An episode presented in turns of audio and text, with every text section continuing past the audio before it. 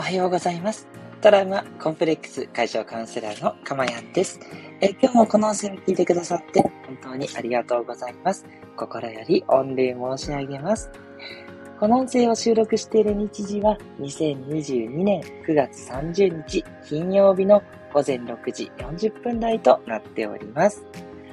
いやー、ということで、9月も今日でおしまいですね。いやー、すっかり秋めいてまいりました。なんか、いつまでも夏かなって 夏気分でいたのに、なんかね、気がつけばもう9月も終わって、秋深しとなっていく感じですね。まあ、とはいえね、10月、11月ってまたこう、暑くぶり返してくる東京はそんな感じなので、まだまだね、えー、夏っぽいところもありつつ、でもやっぱりこう、秋本番になっていくと、いや、そんな感じかななんて思います。皆さん、いかがお過ごしでしょうか？はい。そうですね。なんかもう10月になるとね、あの、うちやっぱり運動会ですとか、ね、そういったものが目白押しになってきますし、イベントもね、なんかいろいろあったりしてということで、ね、なんかこう、実りの秋を実感するような、そういうことが多いかなというふうに思ってます。うん。で、あとですね、まあ私と個人的なことで言いますとですね、もう、あの、だいぶ、あ少し、そうですね、少しずつではあるんですけれども、あの、まあカウンセリングのね、方も、あの、なんて言えばいいんでしょう、よりこうパワーアップするような形でご用意をね、えー、させていただいたりとかして、すごくね、そちらの方も、あの、いい感じでね、進んでいってますし、はい。で、それに伴って、まあ、いろんなね、学びを追加して、そしてそれをね、えー、お客様に提供していこうということでやってるんですけど、まあ、その中でいろんなね、えー、カウンセラーの仲間、えカウンセラーになろうとしてる卵の皆さんっていういう、形で、いろんな人とのつながりができて、それがね、また本当に充実して楽しいです。やっぱり、こう、人と人とのつながり、まあ、それをこう自分は求めているというか、それが好きだというか、うん、そこを楽しみたいっていうのがやっぱあるんですよね。そう、お客様との関係においても、なんかそこのコミュニケーションだし、もちろんこのスタンド FM を聞いてくださってるリスナーさんも、こう私にとってはもう大切な、大切なこう仲間だっていうすごい意識がありまして、なので、えっと、ぜひね、あの、いろいろと、あの、このスタンド FM を聞いてくださってるリスナーのね、え、皆さんにも、もっともっとね、いろんな価値とか、いろんな楽しさをね、届けられるように精進していきたいな、なんて思ってるんです。せっかくね、こう私の放送を聞いて、あ、これ、あの、いいな、こう惹かれ合うなって思ってくださってね、えー、聞いてくださってると思いますんで、やっぱそういうね、え、方たちに、こう、さらにね、こう、何かを届けたいって思いがすごくあるんですよね。はい。なので、えー、10月以降、ますますね、いろいろ企画とか用意していきたいと思いますので、えー、乗れるところに乗っていただけたら、乗りたいと思うものでいいですので、えー、ぜひぜひね、ふるってご参加いただけたらと思うんですね。はい。で、昨日ね、そういう意味では告知を出させていただいたんですけれども、えっと、来週の金曜日ですね、10月の7日金曜日は、えー、お昼の12時から、えー、哲也さんとのコラボが決まりました。パチパチパチパチパチ。っていうことでね、はい、哲也さんからまたもオファーをいただきまして、ありがとうございます。嬉しい限りで、ね、何回もね、こうしてオファーをいただけるっていうことはもう本当に、なんだろうな、こう、相性ですとか、楽しさとか、そういったところをね、あの、私はめちゃくちゃ感じていて、で、哲也さんもすごく感じてくださってるっていうところだと思うんですね。それでね、あの、リスナーの皆さんも面白かったよ、なんてね、言ってくださって、聞いてくださるっていうのがあるんで、またやらずにはいられないと。と いうことで、えー、今回もですね、おなじみ、あの、アイスブレイクネタをね、用意して、はい、いろんなね、えー、変わったアイスブレイク、哲也さん考案のね、面白いアイスブレイクがいっぱい出てくるはずなんで、すいません、勝手にちょっとハードル上げちゃってますけど、はい、ぜひ聞いていただければと思います。で、今回ね、お昼休みの時間に合わせてみました。ね、その方が、あの、仕事してる人も来やすいんじゃないかなと思って、12時から1時のね、お昼休み、ぜひあの、お弁当を食べるね、た、手間という感じでね、聞いていただけたらとても嬉しいなって思います。それからもう一つ。えっと、まだちょっと日時は決めてないですね。今日が締め切りになりますけども、はい、えー、飲み会ですね。オンライン飲み会をね、皆さんとやってみたいなという、これちょっと初の企画になります。で、このオンライン飲み会ですね、あの、ま、また哲也さんとかに、あの、今度は私のチャンネルに来ていただいて、で、えー、あとね、リスナーの皆さんもね、一緒に巻き込んで、リスナーの皆さんにもね、ちょっと話していただいてもいいんじゃないかななんて思っていてですね、そんな、えー、企画を用意したいと思っております。で、もちろんね、アルコール飲めないよっていう方はノンアルで大丈夫ですので、はい、ノンアル全然 OK の、あの、ゆるいね、えー、オンライン飲み会、これをね、ちょっと企画してやってみたいなと思います。私は、あの、普段実はお酒ほとんど飲まないんですよ。お酒飲んじゃうとね、もう全然使い物にならないんで、はい。もう酔っ払って気持ちよくなってバタンキューで寝てしまうので、飲まないんですけど、今回はちょっとね、酔っ払った自分っていう感じも、どうなるんだろうってちょっと実験した、見たくなってて、今回は私お酒を用意したいと思っております。はい。あのー、結構ね、カクテル系とかがすごい好きなんで、ビールも好きですけど、あの、ビールほんと一杯だけでいいやってなっちゃう方なんで、何かカクテル系になると思います。はい。カシオレとか、グレープフルーツサワーとかね、そういう系統を用意してですね、えー、もうガブガブ飲みながら、あの、大変ちょっと乱れた放送になるんじゃないかとは思うんですけど、やってみたいなと思うんで、はい。まあ、こういうことやってほしいとかね、その飲み会でとか、あの、あったら言っていただきたいですし、おそらくネタは、あの、またアイスブレイクネタだとね、やりやすいと思うんで、また、えー、哲也さんに頼ってばっかりなんですけど、哲也さんにネタを用意してもらって、それを今度はみんなで楽しむみんなでこう、あの、一つに、あの、私たちが発信で、えっと、リスナーの皆さんが聞く方とかではなくって、みんなでね、こう、あの、コラボで入ってきていただけたらいいんじゃないかなって思います。どんどんね、皆さんにも発言していただいたりして、酔っ払ってるとこだとちょっと話しやすいと思うんで、はい。そんな感じでね、いければと思ってます。で、日時については今の募集しておりますので、ぜひぜひね、あの、この日時がいいんじゃないかっていうのがあればね、え参加しやすい時間帯とかあれば、おっしゃっていただければと思います。はい。ということで今日はね、だいぶちょっと告知で長くなっちゃいました。はい。ここからね、えー、本題の方に入っていきたいと思います。えー、この放送ではですね、え私の癒しの声を聞いていただく今の幸せと、それから、えーえー、一つね、テーマを決めてお話をしますので、えそのテーマのことをあなたが知って、感じて、気づいて、そしてこれがですね、あなたの生活の中にどんどん溶け込んでいきます。毎日ね、放送してますから、ね、毎日の放送をぜひね、聞いていただけたら嬉しいんですけど、まあ、そうすると、どんどんどんどん自然とね、あなたの生活に私のね、え考えてることが入っていって、私のように未来英語を幸せになるっていうね、えそんな、え魔法のプログラムをお届けしております。はい。あの、結局、あの、まあ、私の信じてる世界ではありますけど、メンタルが全てだと思ってるんです。うん。気持ちが幸せであれば、実際問題ね、ちょっとこう苦労があったりとか、あの、豊かじゃないね、あの、貧しい生活だったとしてもね、まあ、メンタルがね、豊かだったらきっとあの、はい、あの、お金の入りも良くなるんで、あの、全然豊かになると思うんですけど、もしそうじゃない風なことがあったとしても、全然ね、あの、それで不幸せになるってことはないです。結局、幸せになるっていうのは、自分の心で幸せがどうか感じてるんで、お金がたくさんあるとか、あの、裕福な家にいるとか、そう、なんか恵まれた環境にいるとか、そういうことではないんですよ。あくまで自分が今の現状に対してどう捉えているか、それだけなんですね。で、そのどう捉えるかって言ったことを、こう、フラットにしていく。いいも悪いもないよっていうふうに落ち着かせると、すごくね、感謝の気持ちが出てきて、それで、えー、幸せになる。だから、どんな状況でも幸せになるって言い切れるんですね。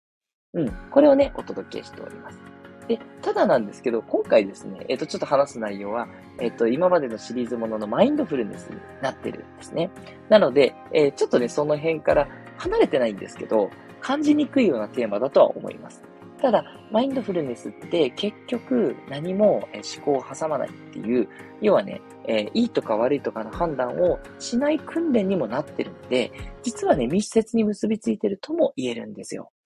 なので、えー、マインドフルネス。ね、ぜひね、これ、えー、やっていただくと、あの、1回目に放送してますけど、すごく多くのメリットがありますので、えー、ぜひぜひね、1回目、2回目、3回目もね、えー、全然前回から聞いていただけるとね、いいなと思います。なんか全然前世みたいですけどね お願いしますって言ったところで。では、今日の4回目のテーマはこちらになります。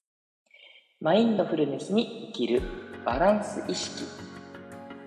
ということでね、お届けしていきます。これまでですね、えっと、1回目にメリット、そして2回目に方法、で、3回目に妨げるものを優しくかわすというね、そんなテーマでお話ししてきて、もうね、実践は皆さんできます。はい。あの、してるっていう方はよりね、私の放送を聞いていただいて、なるほどっていう感じでやりやすくなったと思うんで、はい、妨げるものを優しく交わしながら、ぜひやっていただきたいです。私もあの、この放送の前ですね、もうマインドフルでいろんな作業をしてて、もうどんどんスピーディーにできるし、あの、気持ちいいし、なんか達成感も感じて、やったーって感じでね、やってます。はい。まあ、この放送もね、もちろんね、マインドフルにやってますよ。まあ、いろいろね、うまくいくように、ちょっと思考も働いてますけど、ほとんどね、あの、自動操縦みたいな感じで喋ってるんで、何が出てくるかわかんない。自分という媒体を通して、えー、何かこう降ってくるものを喋ってるみたいなね、感覚はあるんですけどね。はい。で、えー、今回は、えっと、バランス感覚、意識、バランス感覚です。ごめんなさい。バランス意識っていうことをお伝えしたいんですね。はい。あ、一つだけごめんなさい。ちょっと前回の言い忘れがちょっとありまして、それだけやらせてください。あの、妨げるものをかわしていくって言ったところで、他のやるべきことが気になっちゃうっていう妨げをちょっと忘れておりました。すいません。他のやるべきことが気になってしまう。はい。これが4つ目としてありましたね。あの、昨日お話ししたのは思考が妨げる、本能が妨げる、悩みが妨げるだったんですけど、もう一つありますね、4つ目。他のやるべきことが気になって集中できないってあると思うんですよ。はい。で、ただね、これは、あの、解消法はすごい簡単で、あの、タスクをですね、きちんとリスト化して、あの、手、手も、手帳のメモでもいいですし、あの自分のあのスマホのリスト、スマホのメモ帳でもいいんですけど、あ、スマホだとね、あのタスクリストって iPhone とかだとあるんですよ。そういうのを使っていただいてもよくて、で、それをね、重要な順に並べて上から実施するっていう、これが一番いいですね。私がいろいろ試した中でこれがすごくおすすめ。リスト化して重要な順に並べて上から実施する以上です。はい。そうすると、あの、他のタスクに迷いがなくなるし、他のタスクに迷おうとしたら、それって無駄なんですよ。だって重要な順に並べてますから、重要な順にやってるのに、その後のタスクが気になるっておかしい話なんですね。もちろんね、その重要な順っていうこと自体がよく考えてみたら逆だったってことはあるんですけど、だったとしたら、そっちの下にあるタスクにすぐスイッチすればいいです。うん。それだけです。うん。で、今やってたタスクは一旦後回し。うん。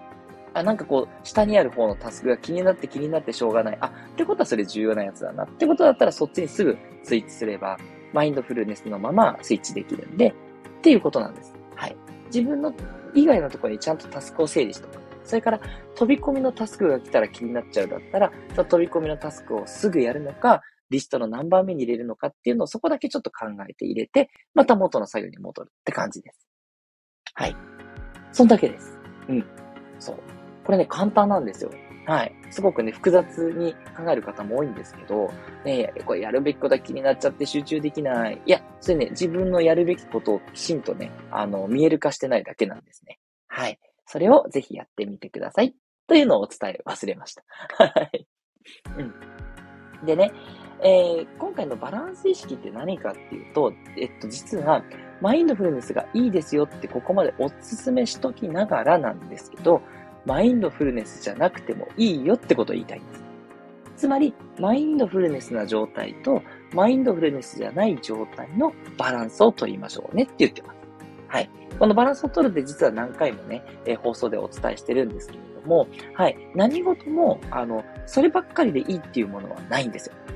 マインドフルネスがいい、いい言うんだけど、あの、いいっていうことはないんですね。いい悪いの判断って実は、あの、本質的にはないので、マインドフルネスになるべくやった方がいい。それは皆さんがマインドレスにね、マインド集中できてない状態が現代人は多いからいいって言ってるだけであって、常にマインドフルネスである必要はないんですよ。今日はね、この一点をお伝えしたかったです。はい。もうどちらかっていうとこの一点。はい。だから、マインドフルネスばっかりできないって言ってる人がいたとして、それでもいい場合もあります。うん。マインドフルネスにやった方がいい場合もあるし、全然そこはマインドフルネスじゃなくていいよっていう場合もあるので、無理にね、人生の自分の生活100%マインドフルにしようとしなくていいよっていうことをちょっとお伝えしたかったんですね。はい。で、例えばなんですけど、マインドフルネスが大事だっていうことはわかるんだけど、どうも何回もやってるうちになんか幸せを感じられなくなってくる。うん。やっぱ欲求も出てきますよね。食べたいとか、なんかちょっとぼーっと休みたいとかはね。まあそれもま、休みとか食べるをマインドフルにやってもらってもいいんですけど、マインドフル、マインドフル疲れると。ね。なんでそんないつもいつもなんっていうふうに思っちゃった場合はですね、はい。こういう時はもうそれでいいんです。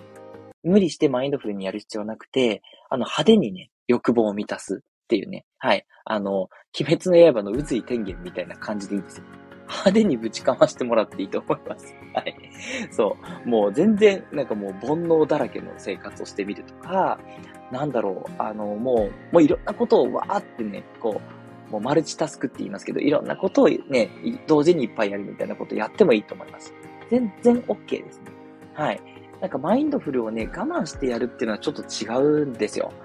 だから、あ、しまった、今それちゃった、またちゃんと考えなきゃ、みたいにね、やっていいんですけど、それをなんかこう、しんどくなってくるようだったら、全然ね、そういう風にする必要なくて、一旦ちょっとマインドフル忘れていただいて、普通にやる。もしくは、もう今いっぱい遊んじゃう。うん。そういうのも全部忘れてね。はい。そういうのも必要だと思います。ただ今度は、遊んでばっかりいると、しまったやるべきことあるのになって言って、焦りとか虚無感とか出てくるんですよ。あ、なんか自分、何の価値あることもしてないなっていうね、なんかね、今度逆になってくるんですよ。で、なってきたら、またマインドフルネスを実践して、たくさんのね、タスクを一個一個すごく集中して短く終わらせる。うん。これをね、やってみてほしいんですね。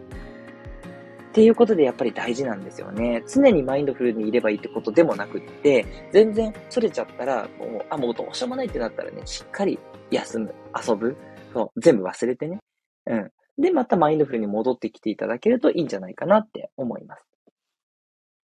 で、それから、マインドフルネスにね、できないことっていうのも多分中にはあると思うんですよ。例えばこれいつも言ってるで、私であればやっぱり皿洗いとかですね。はい。もうお皿を洗うって、それ自体をマインドフルにやろうって、まあ、できない、できる時もあるんですけど、なんかね、やっぱりこう、面白くない。そう。どんなに頑張っても、ね、あの、努力して早く洗うとか、綺麗に洗うっていうのは限界があって、やっぱそれ以上、ね、やるってなんかもうルーティンになっちゃって面白くないっていうのがあるんですよ。なので、私はもう家事をするときに楽しめないときは、音声教材で学びながらやるってやつ。だからどっちかっていうと、あの、音声の教材、あと YouTube をね、聞くだけにして使うとかでもいいんですけど、それがすごく好きなんですね、私。そうやってやっぱりこう学ぶこと、いろんな新しいメンタルのこととか、こう、まあ、スピリチュアルもちょっとあるんですけど、そういうのも少し聞いたりするのも楽しくて、それがいいですよね。それをやりたいんで、それをやってる時に手持ち無沙汰だから仕方なく家事をするみたいなのがうまくいくんですよ。うん。はい。で、あの、これもですね、えっ、ー、と、どっちかに集中してるんじゃないんで、やっぱりね、あの、音声の方を聞くっていうのメインであっても、とは言っても、家事でやることも考えないと、で、あの、できないですからね。これ洗剤つけて、で、これゴシゴシ洗って水で流してって、やっぱり多少考えながらやるんで、やっぱり二つのことを同時進行してるから、あの、その音声を聞いて学ぶこととね。だから多分ね、相当疲れちゃってると思うんです。心的には。だから本当は一つに絞って一つに集中した方がいいんですけど、でも、やっぱりそれがどうしてもできない場合は、こう今私がやってるように、その、なんだろうな、ダブルタスクって言えばいいんですかね。はい。やりたいことをやりつつ、仕方なく手を動かすだと、結構はかどるんでね、楽しくね、やれるし。そう。そういうふうに楽しめるんだったら、そういうやり方、マインドレスなやり方も全然いいよというふうに思うんですね。はい。つまり全てをマインドフルにする必要はなくて、大切なのは自分がしたいことをやっぱ貫くっていうことなんですね。うん。自分がやりたいことのおまけとしてやるべきことをやるでもいいし、その、どうしてもね、これはもうやるべきことで集中したいから、だったら、マインドフルネスだったら、マインドフルネスをやりたいから、ね、絶対こう、早く終わるし達成感があるから、そういうメリットを感じて、マインドフルネスをやる。だと、その、やる、義務感でやることも楽しめてくるんですね。そう、もう乗ってきたらめっちゃ楽しいですよ。そう、昨日もね、そう、ああ、またこのエクセルのシートかとか思うんですけど、その思いをね、さーっと流してね、えー、優しくかわしてね、没頭してると、ただ単にエクセルのね、こう数値のシートをね、完成させるだけでもね、すごい没頭して楽しくできたんですよ。うん。はい。なのでおすすめですけど、無理して全部をそうする必要はない。っていうのは今日伝えたかったことで。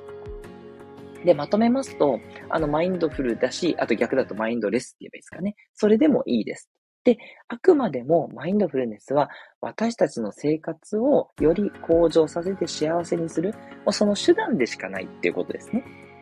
マインドフルネスをうまく使ってあげるっていう感じでいいと思うんですね。うん。私なんかはもうマインドフルネス大好きだから、もう8割ぐらいそれでやろうって感じで やってて、すごい幸せですけど、別にね、あの、それを真似する必要はなくて、皆さんの自分の生活に必要なだけね、取り込んでいただければいいと思いますので、そう、とにかくバランス意識を持って、どのバランスでマインドフルネスをやったら一番自分がしっくりきて幸せか、うん、それをね、探っていただきたいなというふうに思います。はい。ということで、いかがでしたでしょうか？今日ちょっとあの告知が長かったんですいません。内容がちょっと押して長くなっちゃったんですけど、ここまでとしますので、ね、あの、お急ぎの方は全然ね、ご退出いただければと思います。はい。で、えー、今日の放送良かったなと思う方はぜひいいねを押していただけるととても嬉しいです。はい。それから、えっと、コメントでね、えー、どういうバランスがいいのかとか、ね、えー、よくわからなかったところとかね、あれば、あの、質問いただければ、また丁寧にご回答いたしますので、コメントお待ちしております。それから、レターはですね、あの、全然放送内容と関係なくて、あの、個人的なお悩み何でも大丈夫です。お待ちしております。すべてのね、お悩みに対して、えー、私の方から回答させていただいておりますし、あの、匿名でね、お悩み投稿いただければ、放送内容をもってね、回答にしますので、匿名での、えー、ご相談、レターもどしどしお寄せいただければと思います。はい。では、えー、コメント、えー、読んで終わりにしていきたいと思います。今日は長野から聞いてくださってるスコアさんメッセージいただいてます。ありがとうございます。えー、おはようございます。今日は息子のお弁当作りを忘れていて大慌てです。ということでね。ああ、ありますよね。あ、しまった。今日お弁当の日じゃん。なのにないって。あと、具材とかどうですか？あります？冷凍食品とか足りてますか？ね。そういうのを慌ててね、あの、コンビニに走って買いに行ったりとかね。そんなことしたりします。私もです。ね。忘れちゃった時大変ですよね。あ、もうこんなね、あの、私のラジオ聞いてる場合じゃないんでね、あの、しっかりあの、お弁当作りにマインドフルになってください。なんてね、言って。そうですよね。このラジオの放送がマインドフルを妨げてますよね。ね、本当にもういいのかしらと思うんですけど、それはいいです。私の放送を聞きながら何かの作業をね、やっていただくっていうマインドレスは全然 OK なんで、はい。あの、何をこう矛盾したこと言ってんだなんですけど、いや、いいんです、いいんです。マインドフルもマインドレスもね、うまくね、使い分けて、あの、全体でね、自分が今日はいい一日を送れたなっていうふうにね、思えれば、それ一番の幸せなんで、はい、そのためにね、マインドフルネスを取り入れていただきたいなと思います。はい。私のラジオを聞くマインドレスもね、ちゃんと取り入れてくださいねっていうね、宣伝もしちゃいます。えー、スコアさん、すごくいい、あの、コメントありがとうございました。いいって言っても、ね、すいません。ご自身めちゃくちゃ大変だと思うんですね。頑張ってくださいね。はい。ということで、えー、トラウマコンプレックス解消カウンセラーのかまやでした。ではまたお会いしましょう。良い一日をお過ごしください。